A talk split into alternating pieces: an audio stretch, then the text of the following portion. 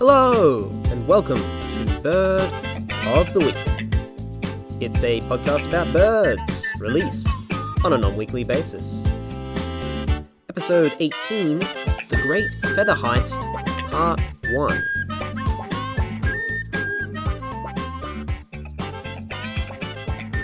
Today, I'm going to be doing something a little different. I'd like to tell you about the bird world equivalent of Ocean's Eleven. Uh, except it was just one guy. There was, there was no team. Ocean's One? I know we all love a true crime podcast, so I'm jumping on the bandwagon because this is one wild tale. It is the story of the world's largest natural history museum robbery. It took place in England in the summer of 2009. On that fine June evening, one Edwin Rist, a young and promising musician, broke into the Tring Museum and stole 299 preserved bird specimens estimated to have been worth at least a quarter of a million pounds. And a lot of people these days think that was a gross underestimation as well. Who knew there was so much money in dead birds? The story of how Edwin pulled off the heist and was eventually caught is fascinating. But what is even more fascinating is the motivation that drove him to commit the crime and the niche, niche community of salmon lure fly tires that created a market for those stolen birds. This is a rollicking tale, and to tell it, I'm going to be joined by a friend. He knows almost nothing about this story and hopefully will be reacting along with you as we tell it. He is going to kindly stand in for you, the audience, and make the telling all that much more fun. So without further ado, let's get on with our tale. Hello, David. Thank you for joining me for this Bird of the Week true crime episode. How are you? Good evening, Dr. Angie Finger. I- I'm okay. How are you? Oh, look, I'm doing, I'm doing good. It's great I'm to be here. good. Oh, thank you. Um, you know, because I think the, uh, I think the, the the listeners of Bird of the Week should know that Bird of the Week probably wouldn't exist without David, because you know, back in the day, when this was literally just a joke, I think you, David, were the first person who shared the weekly emails. I encouraged you ruthlessly yes, very and, ruthlessly. and spread it around far and wide in our in our very small department at the time. yeah, had that not happened, Bird of the Week would not be here. So you're like, you're like the midwife. I'm happy to be a midwife. I don't think I just like trying to be a midwife. I would have no idea what I'm doing, as I didn't then. But I'm really glad it worked out, and it's thrived since then, and it's turned into a veritable bird empire. With you at the head, Oh, oh, as as well I should be as the benevolent dictator of the bird empire. Well, below the birds, of course. Oh, oh, naturally, naturally. Um, they're they're they're like the gods, you know. I'm kind of like Queen Elizabeth. I'm just their representative on Earth. Um, Like Horus. yes. Yep. So um, I've I've deliberately left you in the dark today about what we're going to be talking about. yes, scant few details. Yes. I think all you know is that it's a museum heist. Yes, which sounds very interesting, intriguing. I, I hope that you'll tell me all about it from start to finish and the twists and turns.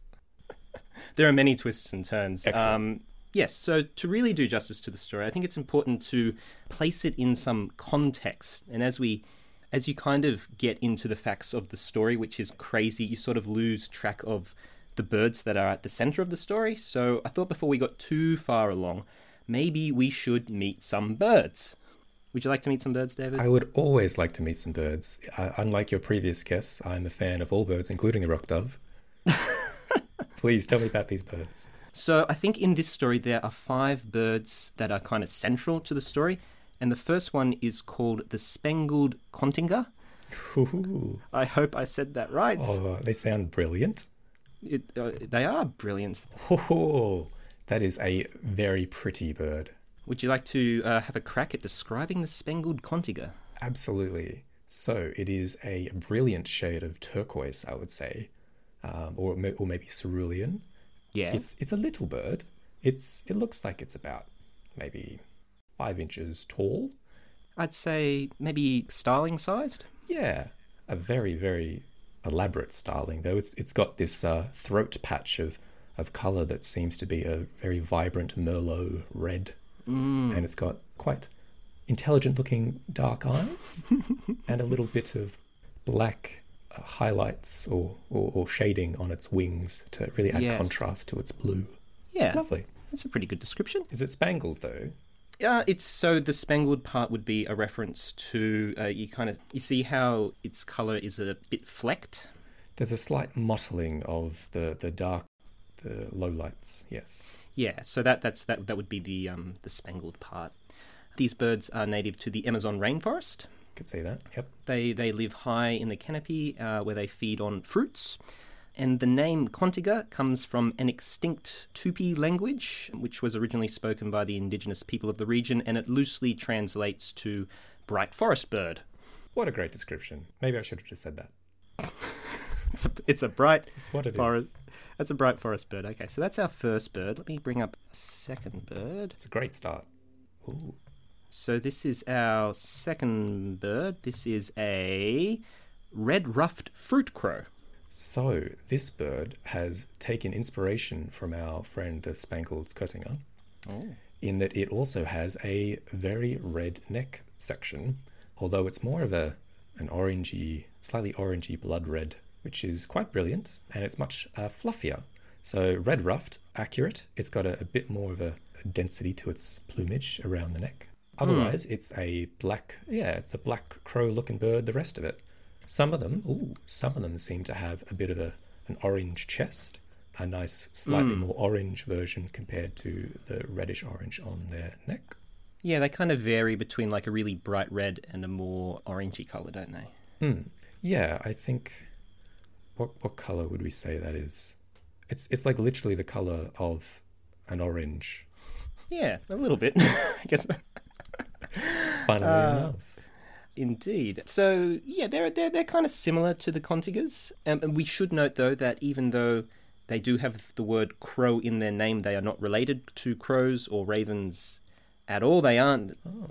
They aren't even in the same order. It's just that they're kind of like a, a, a black bird. In fact, they're more closely related to the cotingas, um, and they're in the same basic basic family. They're kind of like distant-ish cousins, um, and they they're they're both Amazonian birds. They have a slightly. Uh, how did they get their slightly crow-like head bit? Then their their beak and eyes are very reminiscent of a crow. They are a bit, aren't they? A, a bit more of like a a coiffed hairstyle, I would say. They've used some hair gel. It's like if a crow maybe maybe teased its little top plumage bits to make it stand up. Yeah, look, they're a they're a, they're a fashion forward crow. I'll give them that. That's it. Yeah. Our third bird is a bird that I know you're familiar with, David. The resplendent quetzal. Ooh, I love a quetzal. They are great. They are they are pretty special birds. I, I love a quetzal as well. Well, was a quetzal it was quite an early episode of Bird of the Week, wasn't it? That's a very good memory. I think it was uh, maybe bird of the week fifteen. Quetzals are weird when they're younger. Uh, they're they're they're like they're an odd looking bird, right? Do you want to have a go at describing? Do you want to take this one? You know, I think quetzals, they've got to be one of the most beautiful birds in the world. They have these uh, incredibly vivid green plumes, and their heads are kind of like little green pom poms as well. Like they've got Yes. little poofy heads, which are also very green. Obviously, the most striking part of the, the quetzal is the ridiculously long tails that they have. Ridiculously long. The average ones grow to about 75 centimeters in length, and the really big ones can get up to a meter. Is that just the tail? How long's the bird in comparison? I'd say the bird is probably about a third the size of the tail. Yeah. Yeah, like their tails are definitely longer than the rest of their body. And then they've got this really, again, a very vivid, bright red chest. And they've got these strange cover- coverlet uh, feathers that sort of come off their wings and sort of wrap around their chest as well, these green fringes. Yes. Which is very, very unusual.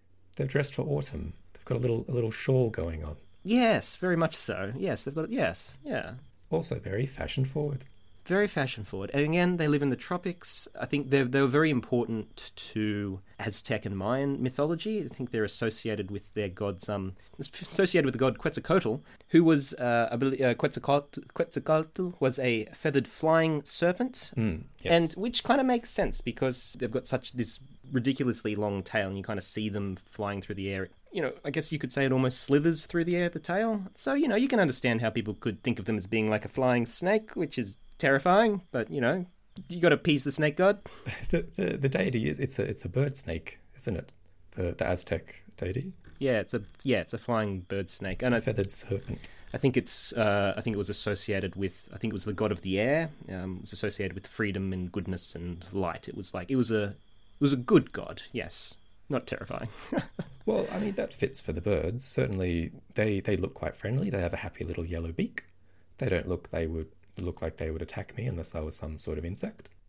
For our next two birds, we need to leave the Amazon and go to New Guinea to meet our old friends, the birds of paradise. Two in particular the kingbird of paradise and the superb bird of paradise. And ironically, these birds are related to crows. David, um, you, you might remember the superb bird of paradise from a previous episode. I absolutely do. Um, it was, it's it's a, a close second to the, the first appearance I ever saw it in was in a David Attenborough documentary. Oh, very close second. Thank you. Very close. Well, I mean, tied first. yeah, they, they click clack about as they dance about. Yeah, so they, I guess they're, they're almost like a, a sort of a, a nondescript black bird when they're kind of just chilling out, except for this you know, bright blue uh, breastplate, I suppose they have on their chests, uh, which is uh, very iridescent and electric blue. And then when they do their mating display, they have this amazing transformation where they flare up a a cape that turns them into this oval shape, and they've got spots on their head that they angled to make it sort of look like there are this little ovoid smiley face that's um, bouncing around and clicking and just being ridiculous in general. Uh, I, they just looks like such a ridiculous and kind of happy, but in like a very not a very self conscious kind of ridiculous in, in the best possible way. it it's um what's it meant to look like? Do we know? Is it just striking? we we don't know what the bird is going for but there's this there's a strong theme within the birds of paradise though that a lot of the birds that have these transformations as part of their mating display all of them are doing a rift on a black ovoid. So the superb bird of paradise does that. The oh golly um the parotias kind of turn into a, a black ovoid and um uh, i'm just trying to remember what the other one's names are. The the black sicklebills also turn into a kind of it's a little different but again it's a black ovoid and uh, the rifle birds also and they do it in different ways like the parotias sort of have a skirt that they flick out and the rifle birds use their wings and the superb bird uses a cape on its back. Um, so they all have different ways of making this shape, but they all kind of have focused on that shape. So there's obviously something about this black oval shape that is appealing to the the broader family in general. But why that is, uh, who, who- knows? Um, but they all have their own take on it for some one reason or another. It's a it's a good canvas to add a pop of color onto. Certainly. Yeah, definitely. They um yeah, and all of them do that as well. Um, they all have the Parotias have their they have their own bibs that they flick out that really pop against the black background, um, and it, you know which is very striking. So perhaps there's something in that. Yeah, maybe it's the canvas upon which they paint. It, it, it's very very poetic. Maybe maybe they are. I think um to me it, it honestly it reminds me of something out of um, Studio Ghibli, the the little soot sprites. Oh yeah, from um, Totoro. Yeah, if you got a little soot sprite and it was having a, a bit of fun and painted a giant smile on its face, and then bounced about. I can see that. That's- That's what I would see. Yeah. I can see that. So I think I've sent you one more bird. That's the kingbird of paradise, which is a bird that I really like, but I've never said anything about it. Do you want to describe that one? I'm I'm shocked and appalled that you've never said anything about it. I think it deserves many words and perhaps a reboot in about eight years' time. Okay, I will describe this bird. okay. The oh okay, so it's quite a it's quite a, an array of colours on this bird. It's quite regal. Hmm. I would say it's it's a bit like a finch, but with Hmm. a sort of shorter forehead and a bit more of a streamlined looking head. It's got a mostly red head and a red back feathers. Mhm. It's it's red. Ooh, shifts to in a rather nice gradient from red to yellow, bright yellow onto its beak, which is very pretty. It has some excellent eyeshadow going on, some some dark eyeshadow above its eye, presumably applied without a mirror from the looks of the poor thing. But you know, it's going, it's bold. Um, it's got a green chest feather Yep. adornment, uh, almost like it's almost like a, a gorget, like an armor piece. And then underneath Mm. that, it's got a white belly, and then it's Mm-hmm. got some lovely little blue feet. It does have very blue, like unusually blue feet. Mm, it does. It's quite a good contrast, I think, with the other choice of feather colours. It also Hmm. seems to have a little couple of feathers hanging down, just sticking out from its tail, with some fascinators at the end. Yes, it's got these peculiar tail feathers that are kind of they're they're like naked quills, except right at the end there's um like a disc of a, a really vivid green that form little little tight circle coils, and they also have these weird like fan shaped things that stick off their chest uh, a little bit as well. That they kind of Oh, flare as a frill when they do their mateship oh, mating displays. they've got little epaulets. Yes, yes, yes. They've kind of got little shoulder epaulets. Um, How pretty! I would not expect many birds to have epaulets, but this one has gone for it, and it's all the better for it. they've, they've, they've taken the, the rarely trodden epaulet road. I tell you what, some of them really go all out on those epaulets. And at the end of the epaulets, it's like a, a teal Mm. sort of iridescent colour. Yeah, I've like I really love them. They're such an unusual bird, but I've never I've never known what to say about them though, aside from the fact of hey, check this bird out. It's, it's pretty. Do we do we know why the um the eyeshadow's there? Because it looks like it's almost trying to replicate or extend where the eye might be, as a, a sort of a either to make the eyes seem bigger or make something maybe predator think that they're in a different spot. Hmm. Um. It well, it wouldn't be predator related. Are these the top of the food chain birds? Well, no. Um, the birds of paradise. Part of the reason why they are so adorned and how would you say it? You, you, you know, you can't miss them, sort of thing. They're very, they're very colourful. They're very bright. Ostentatiously embellished. Yes, yes. You, they they don't they don't go in for camouflage, um, and part of the reason why they have a, been able to do that is because they live in a place where there's basically nothing that preys on them. They Really? so they yeah, very few predators. that Maybe like the odd snake or like a, a hawk or an eagle or something, but because they live in a jungle, you know, where there's lots of cover, they there are very few things that prey on the birds of paradise, and that's part of the reason why they have become so colourful. Whereas other birds have to hide, and so hmm. they opt for camouflage. The birds of paradise, not so much. It's not a, not an issue for them. They just stand out, live, just live being their, their true selves. Indeed. Um, so I think I think that's all our birds. That's all the birds. Now, how does this relate to a heist? That's a great question. It's a great question. But we need more context first. We're getting there. I We're love getting there. context. You certainly do. So we've met our birds, and uh, I guess there isn't really much that connects them too much, aside from the fact that obviously they were all ridiculously beautiful. Now, da- tell me, David, are you familiar with the feather trade? Oh, he- that would have been a great opportunity for me to like reveal that I am A feather trader. I am a feather trader, and this is very close to my heart and financial interest. No, um, uh, no, I, I've only heard of the feather trade. I think in the context of may, maybe hundreds of years ago, of people bringing back feathers to try to prove that new species might exist of, of birds. But um, otherwise, I just I figure they're used in various sorts of uh, hats and and hunting. Maybe there's a market for that. Mm. Well, y- y- you're pretty close to the mark. So the fe- the the feather trade sprung up as a consequence of a fashion frenzy, I suppose you might Oh, say. it was hats. It was indeed hats. So during the, the, the 19th century and the beginning of the 20th century, the must have fashion accessory were feathers, and ladies would adorn their hats with the fanciest feathers money could buy. And some women would even commission hats that had a whole stuffed bird on top of it. The, the rumor, the rumor that I've heard is that Marie Antoinette was the fashionista that kicked off the craze when she um, very famously wore a white egret feather in her hair in 1775. Oh mon dieu! Yeah, indeed. It's that's a that's quite a. I mean, frankly though, for Marie Antoinette, that sounds quite subdued. Just a, a white feather in your hair. A single feather, Marie Antoinette? I suppose she did fashion her hair to look like a boat at one point. She did. What's a feather? I think she could have done more. Ah.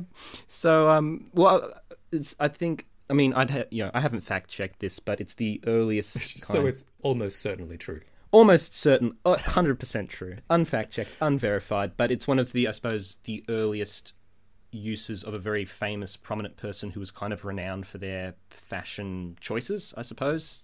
So it's it's an early, I guess, record of a very famous person using a feather as part of an accessor as an accessory in their clothing, and then kind of over the next 100 years, um, women's fashion progressively became all about feathers. But they weren't they weren't really interested in the local avian life, the common birds of Europe. You know, they, they weren't appealing. They wanted hummingbirds and toucans and egrets and peacocks and birds with brilliant colours and large plumes. You know, the more exotic the location, the better, sort of thing. That's that's what they're after. Of course, like the very colourful white egret Marie. I just still think she could have been done better. Wow, casting shade on m- m- my girl. always, always throwing shade. That's the real tea. Uh, tell me more about the feather trade.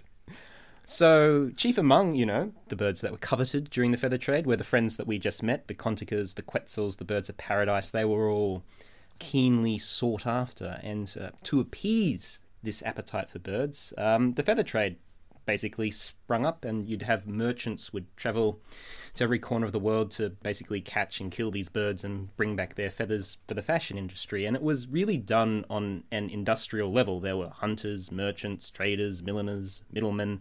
They were unionized. really? Oh yeah, yeah. They were union. They were unionized. They were all Wow. about protecting workers' rights. Yeah, it was a it was a whole fully fledged, thriving industry, and there were big bucks to be made. I think the business was estimated to be worth over two billion dollars in U.S. money today. Oh my god! So it wasn't it wasn't like these explorers running about on boats with a bit of a side hustle in feathers. This was like a concerted effort.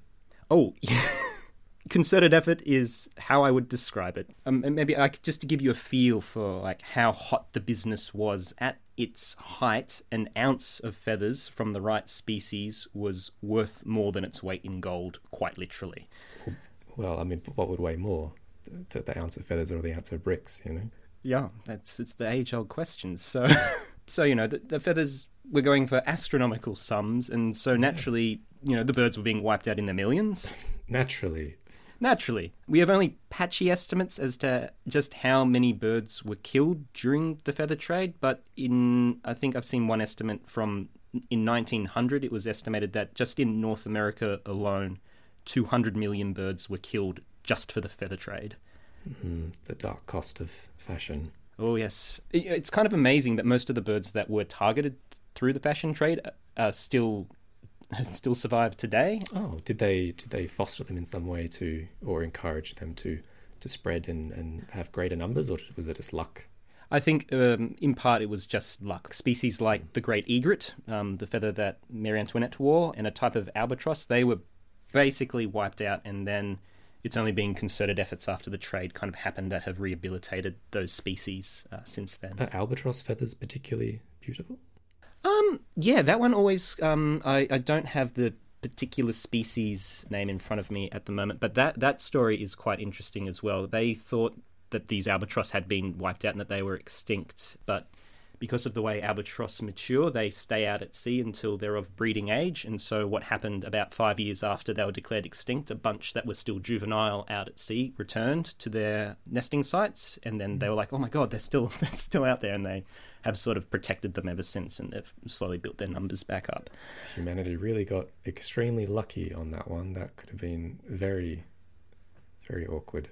Yes, so that's that one. But I guess one good thing that did come out of the feather trade was that it was really the beginning of. Um, that's where animal rights movements first began in an effort to kind of shut down the trade. I was going to say, where was because you, you mentioned workers' rights, but what about the birds' rights? Well, yes. So you had um, these early con- conservation movements that um, sprung up that were about protecting the birds, and they met with a lot of stiff resistance from the feather trade and the unions at the time. You know, who said you can't close down the coal mines. What about the jobs? I'm now picturing a tiny bird in a coal miner's hat. with some some coal dust on it. Yeah, so you know, it's kind of they run the same arguments that you run today. It's like you can't shut the feather trade down. There's too many jobs rely on it. But strangely, the, the conservationists won, and then a lot of laws were passed that basically uh, that protected the birds and banned the hunting and the sale of them. Anyway, uh, so so that happened, and so this is all this is all side story. We now interrupt this show with a quick word from our sponsors. Did you know Bird of the Week is a listener supported podcast? Wait, you mean people actually pay for this nonsense? Get out of town! It's true. This podcast is only possible because people who listen and like what they hear have been generous enough to chip in a buck or two. Thank you so much to everyone who signed on. I can't tell you how much your support means to me. And everyone who does give their support also gets access to the bonus Bird of the Week sponsors only podcast, What's Up with That Bird's Name? So exclusive.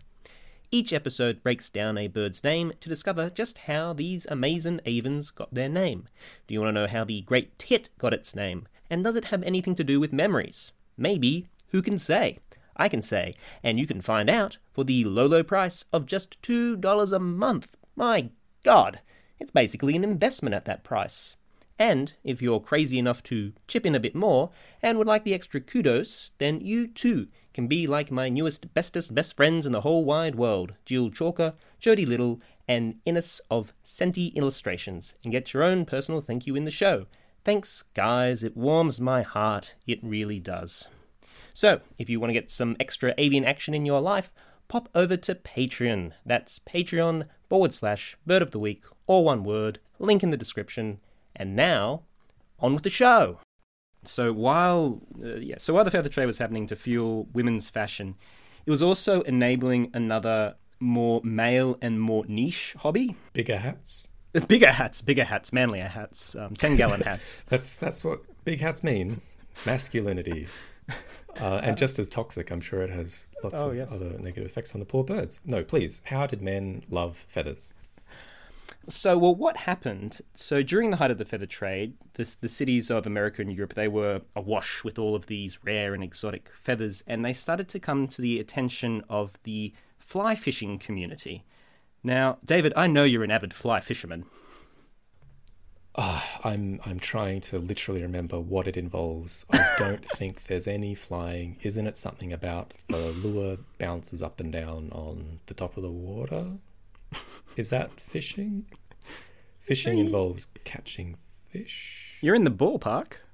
Well, that's good because that's as close as I'm going to get. What What Okay. do you do in fly fishing? Tell All me more ma- maybe maybe we need an introduction to the sport, and I, I promise. I promise we're getting to the museum heist. It's coming.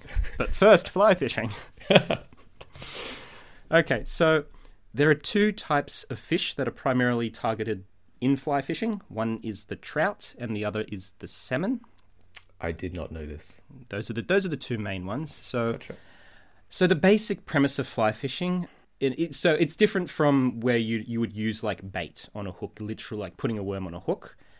It's, it's um, with fly fishing, what you're trying to do is you're trying to make a lure that mimics the fish's uh, natural food. You're trying to trick it to take the lure instead of having literal bait, I suppose. Uh, I presume the main um, food source for trout is the kingbird of paradise.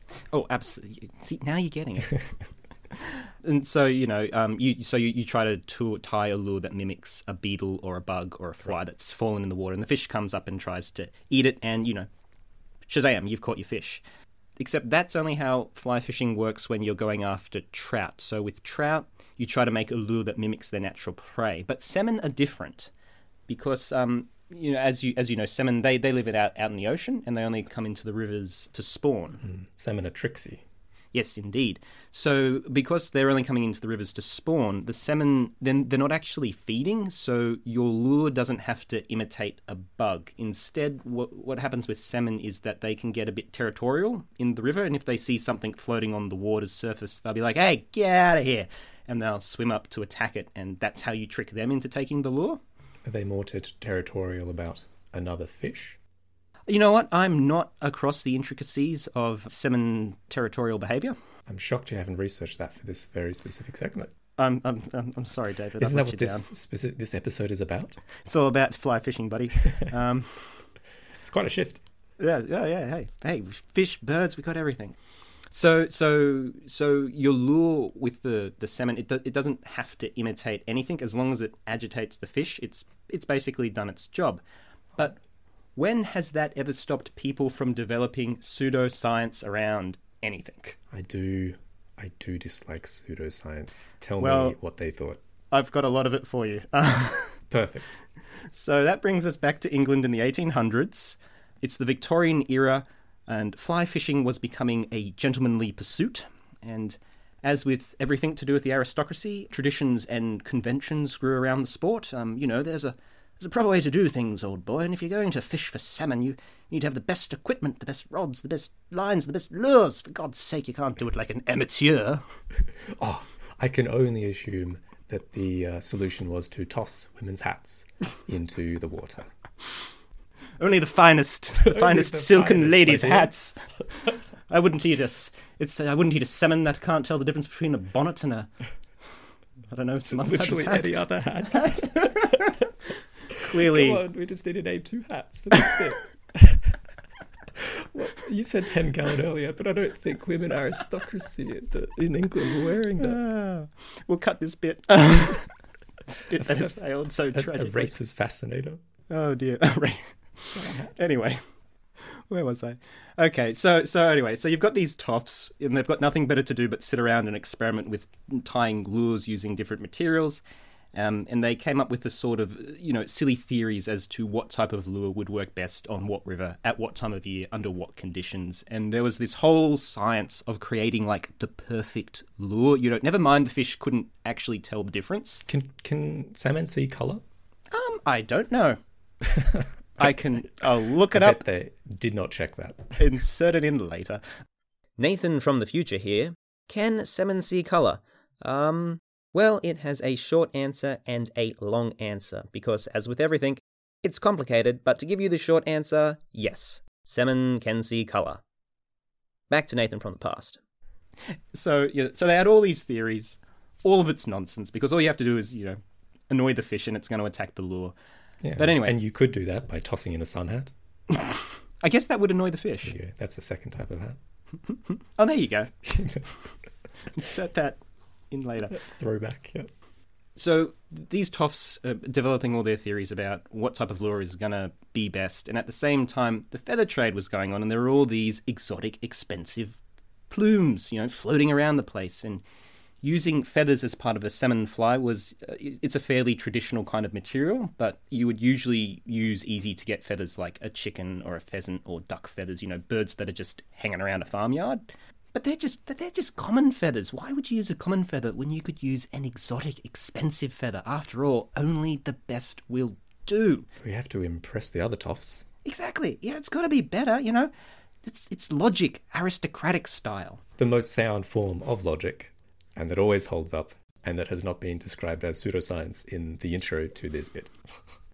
So naturally, they progressively started experimenting with feathers from the birds of paradise, the quetzals, you know, the other the, the birds that we met at the, at the start of the episode. And even though it was ridiculous and expensive, um, at the time these feathers, you know, they were freely available, and anyone dumb enough with money to spend could easily ascertain them. And so, as the years went by, there were a few very influential people in the fly tying sport who you know, wrote these books that became classics about how to tie specific flies with, and you know, they would list out all the materials you need with the step by step instructions. And the most famous one was um, it was a guy called George Mortimer Kelson, who wrote a book called The Salmon Fly, which became, you know, the the Bible in of the genre. And in it being a toff, he, he scoffs at novices who use inferior feathers, you know, only silk from the Orient would do. Um, you know, if you're going to catch salmon, the fish recognizes quality work. Dear God. Marie Antoinette, don't you know, she used a white egret feather. Oh, Oh, my. gosh. We'd be very good toffs. Uh, oh, we'd be excellent toffs. If only we owned land and Just had money. land. So, yeah, so anyway, so George's flies would call for multiple feathers from a swath of different birds, all of them beautiful and exotic, hard to get, really expensive. I have a question. Ask it. Did this Toffee Lord Mortimer, what was his name? George Mortimer? Something or Kelson. other? Kelson. Yes. Excellent name. Um, did he ever consider breeding birds alive and having this constant source of feathers instead of engaging in the feather trade? No. Okay. Short answer. He Short was answer. a sportsman. He was a sportsman. He was also a, a cricket fanatic as well. I bet he was, and I bet he never bowled. I think he was. He would batsman. only be the batter. I think that was the wasn't wasn't that the thing in, in cricket? Oh my. Anyway, so that was all going on in the Victorian era, but if you fast forward to today, the practice of salmon fly tying uh, has become a little a little different. As a sport, it still happens, but beyond that, there is now a subset within the community who tie these flies but have no intention of fishing. what? what? Just to display? Yeah, pretty much. They they do it as a hobby, and almost almost like an art form, I suppose you could say. L- let me let me uh, let me send you some salmon fly ties. I'll send you. Yeah, sorry, I, I, I shouldn't laugh. I, I didn't even really know what fly fishing was. Salmon fly ties. Oh my, So you can see they are they're objectively beautiful. they are. I, I think that's it's it's a, a tiny work of art with an incredibly sharp hook in it. But some of the, they're, they're amazing. Some of them look like uh, this looks like a a clownfish. This one just full on looks like a, a a quetzal. I can see why they needed or they wanted such bright coloured feathers on it. They look like little little butterflies. Some of them. Yeah, yeah, like a kind of like a half of a butterfly wing, almost. Hmm. Some of them aren't they? And you can see that there's it's not just one or two feathers either. It's multiple feathers, and they're all intertwined in really intricate way. Like the the the, the skill to tie these flies is a thing unto itself. Hmm. It's very difficult to tie them well. Yeah, I would imagine they would snap. The the quill would break quite easily, wouldn't it? Yeah, yeah. It, it, I think it's quite easy because you can see. I think um, you have to like cut the feathers as well, and then intertie them into each other basically, and then loop it all onto this hook.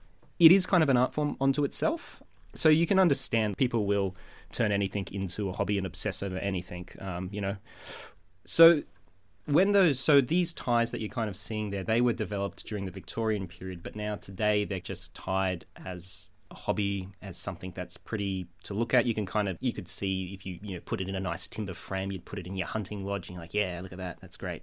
Do they still use feathers from these rare and potentially endangered animals, or do they color very simple ones or plastic ones? Uh, so I guess we will come to that. The, Okay. the, the the short answer is that nowadays people will just dye the feathers a particular color. Right. They'll use a common chicken feather or you know uh, one of the common an, an easy to get feather, and they'll just dye it the color they want it to be. Are you going to tell me?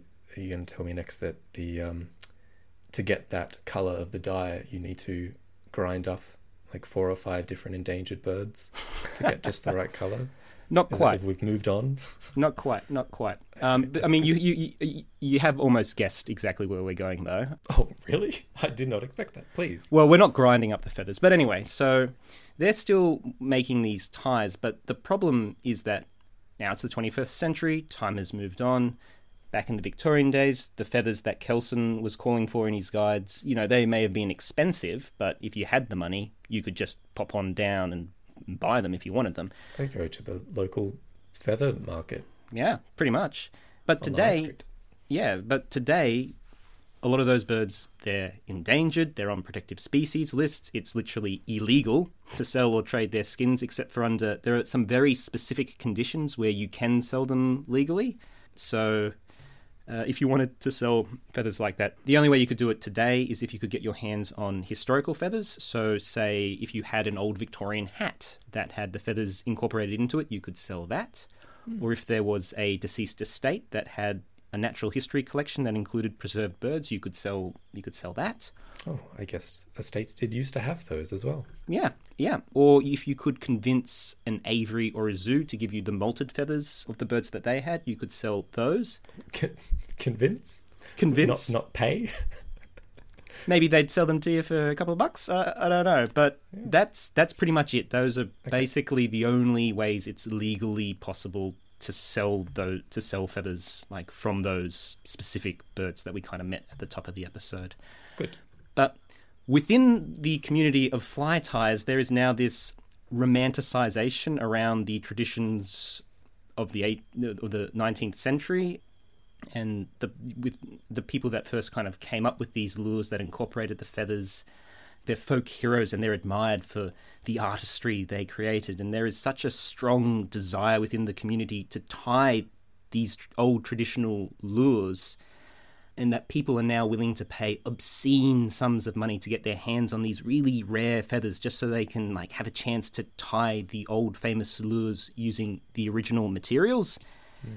and it's they're driven to the point of obsession about trying to get these feathers. So now you can start to see what is the driving motivation for the heist and that was where we're, we're about to get to. So you have, you know, you've got this semi-obsessed niche community willing to pay top dollar to get their hands on, you know, almost impossible to get feathers, feathers that you can't find anywhere. Except there are a few places where they are there in abundance, and those are natural history museums. Yes, time for a, a museum heist. It sounds like the plot of some sort of B-grade heist movie, doesn't it? They're, they're ransacking some deceased estate or some natural history museum. Yes, it, well, exactly. And so I think now might be a good time to meet the hero of our story, or, or maybe the villain, Edwin Rist. He was an American. He was born in 1988, and he grew up in Hudson, uh, Hudson Valley, uh, which is a little north of New York City. Hold on, 1988. Yes, this is this is a recent heist. This is a recent heist, David. Oh, please go on. So, I, you know, I could suppose, I, I suppose you could say he had a slightly unusual upbringing. So his parents were freelance writers. They were Ivy League graduates. They were, you know, really intelligent, really, really well read, and they made the decision that they were going to homeschool their children. So he had this really odd, intellectually stimulating childhood. And by all accounts, he was a really precocious kid, and you know, I mean that in positive sense of the word. He was he was very smart. He had a range of hobbies and interests, and that he would become sort of semi obsessed in. Uh, I think he maybe had a slight obsessive personality trait. Mm-hmm. He began playing the flute from a very young age, and as we will see later, he became a very talented musician. At the age of 10, though, he saw a mini documentary on TV about fly tying, and he became enamored by the beautiful objects, and he wanted to learn how to tie them for himself. So his parents, like, they looked around and they managed to find a local fly tyer who uh, gave him a crash course in the craft, and they bought him the gear. They drove him to you know the the fly tying shows. Very supportive parents. They were very supportive parents, and uh, gradually Edwin kind of fell you know deeper and deeper into the community. And a couple more experienced fly tyers, they kind of you know because it, as you can imagine, the fly tying community is dominated by old retiree men. I can't imagine that. Yes, it's kind of something that people sort of pick up as a hobby in their retirement. You know, well, relatively wealthy people as well. I imagine it takes a vast amount of time to tie some of these, and you need to have it on your hands. Mm. So that they, so that they had this thirteen-year-old kid was kind of like, whoa! It's like a, a chess grandmaster, at, at, you know, like a, a tiny child coming in beating these very old people at something that they spent their lifetime engaging with. I'm sure it's probably quite exciting for the existing fly fishing, fly tying community have this new interest. Yeah, there were a few that kind of um, took him under their wing and they mentored him on the techniques. took took him under their wing. No pun intended. Excellent. and uh, he was gifted quite early on a little bag of feathers of from the of the, I think they were fruit crow and cotinga feathers, um, the ones we met early.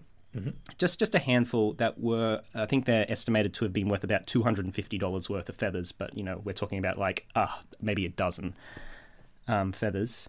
That's quite a gift. It was quite a gift. There was probably I think there was enough for him to make two flies, and he was told you know that these these are the quality materials. You know this is what fly tying is is all about. And from there, his obsession, his own obsession began to grow, and he would dedicate a lot of his free time to like mastering the craft of tying these intricate and delicate flies. And so he started to gain a bit of a reputation within the community as, you know, he basically became a master fly tyer as a teenager, and people started asking him for advice on how to tie particular lures, and he became like a mini celebrity within the community. Oh, he was very good at it then. That's great. Yeah, he was and but at the same time he was he was falling under the spell of these exotic hard to get feathers and the community had their way of sourcing them so people would troll ebay and they'd wait for someone to put like the feathers on the market. Or there there are a few specialty online stores that would sell sell them as well, all claiming that they had been gotten through legal means. But I suppose we'll we'll we can come back to that later. Cl- claiming, Claiming, claiming, um, allegedly legal. allegedly, yes. Great.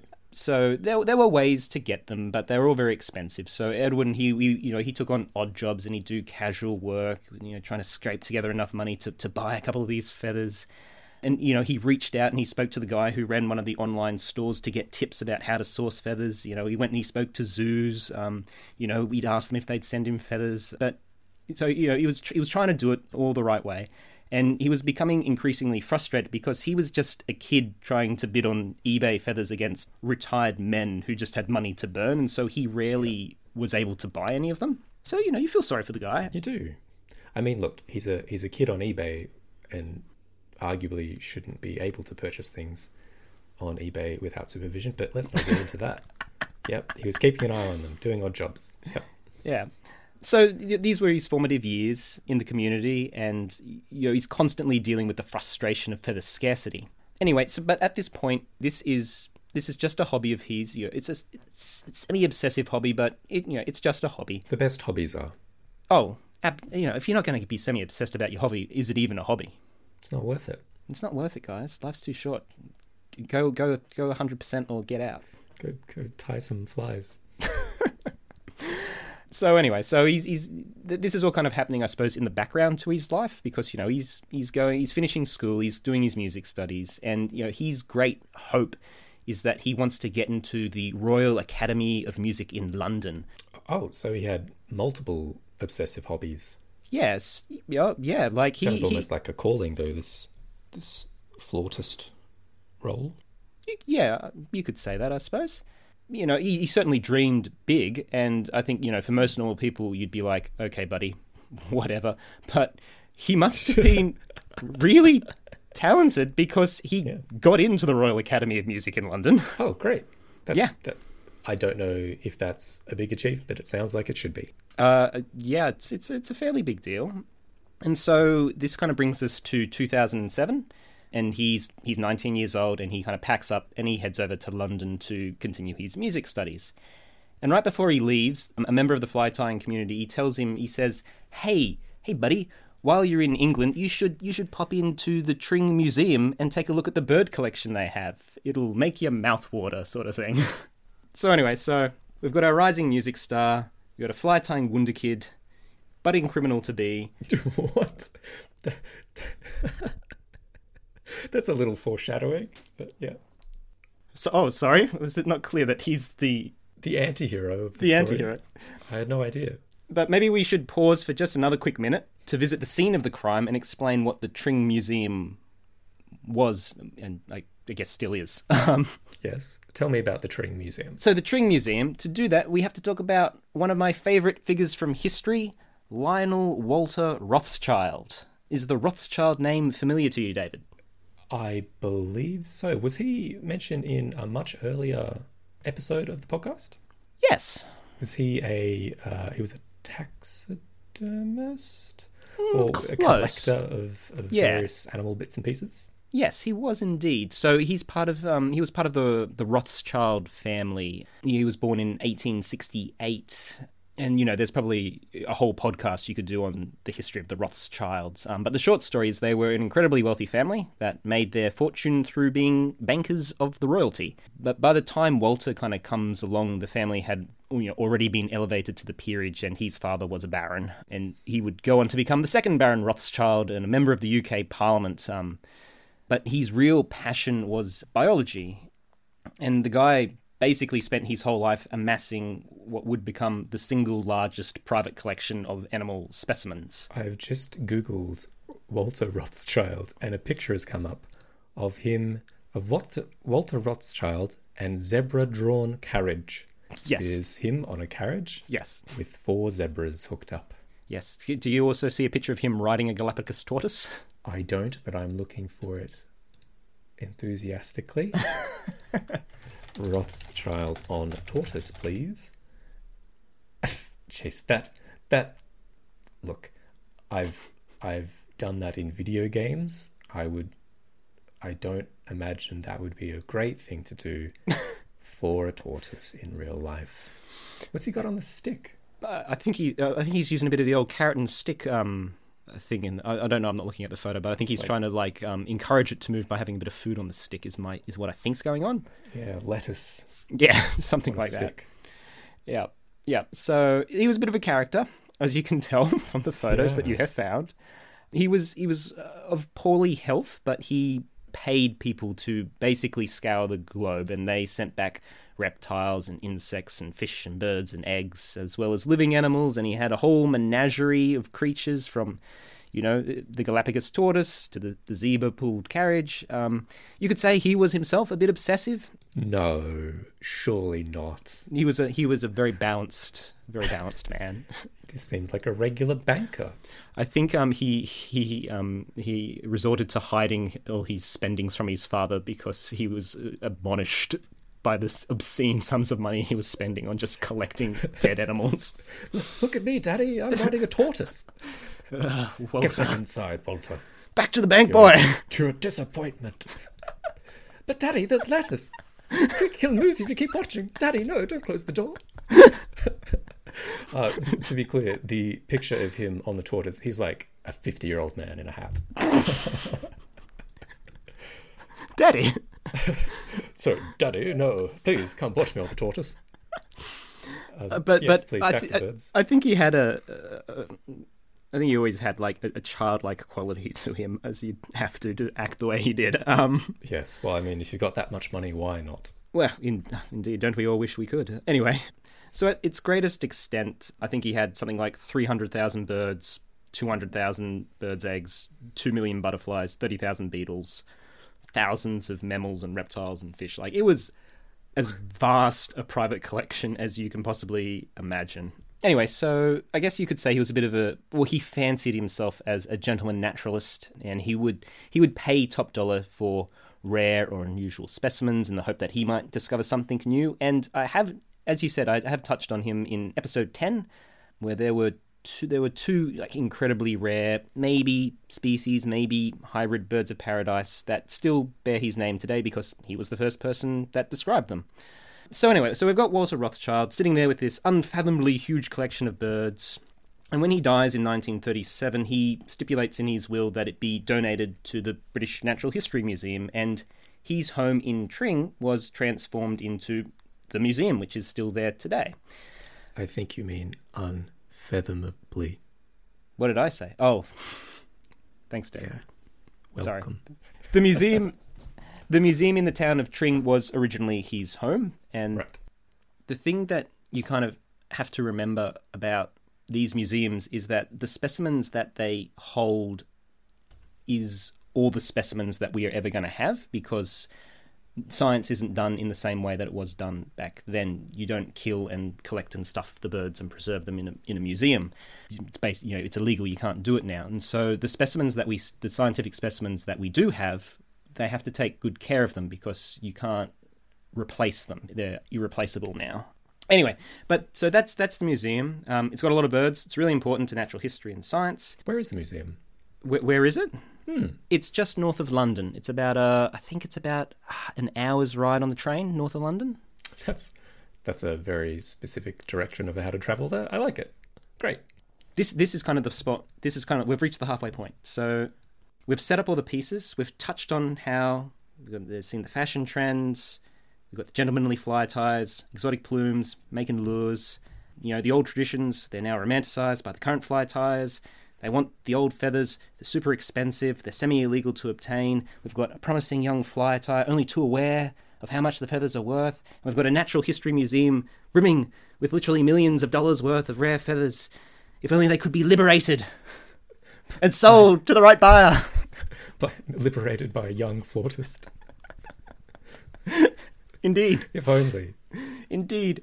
The stage is set, but I'm conscious that we are starting to run long, so maybe next week you'll um you'll have to come back and find out how this heist went down and discover how Edwin was caught. David, would you like to come back next week? Definitely not going to just keep recording now. Yes, let me just check my schedule. yes, I'm free. Wunderbar. Okay. We'll see you all then. See ya. So that was part one of our story. Join us again next week to catch part two. But in the meantime, I'm heading off now to record this week's Patreon only episode on how the great tit got its name. It may sound like these birds are a sex joke on wings. What and the why of how they ended up with their name is rather interesting, though, and for the low price of just $2 a month, you can find out all about it when you sign up on Patreon. That's www.patreon forward slash bird of the week, or one word. Come on, you know you want to. There's a link in the description. Just go and click it, you'll love it. And if you want more bird action in your inbox, you can always sign on for our free weekly email service by dropping a line to weekly.bird at outlook.com to get added to the Bird of the Week mailing list. Because hey, we could all use more birds in our inbox. I hope you'll join me again next week when we'll be picking up our story on Edward Rist and the Natural Museum History heist of the century. Until then, this has been Bird of the Week. Look at me, Daddy. I'm riding a tortoise. Get back inside, Walter. Back to the bank, boy. To your disappointment. But, Daddy, there's lettuce. Quick, he'll move if you keep watching. Daddy, no, don't close the door.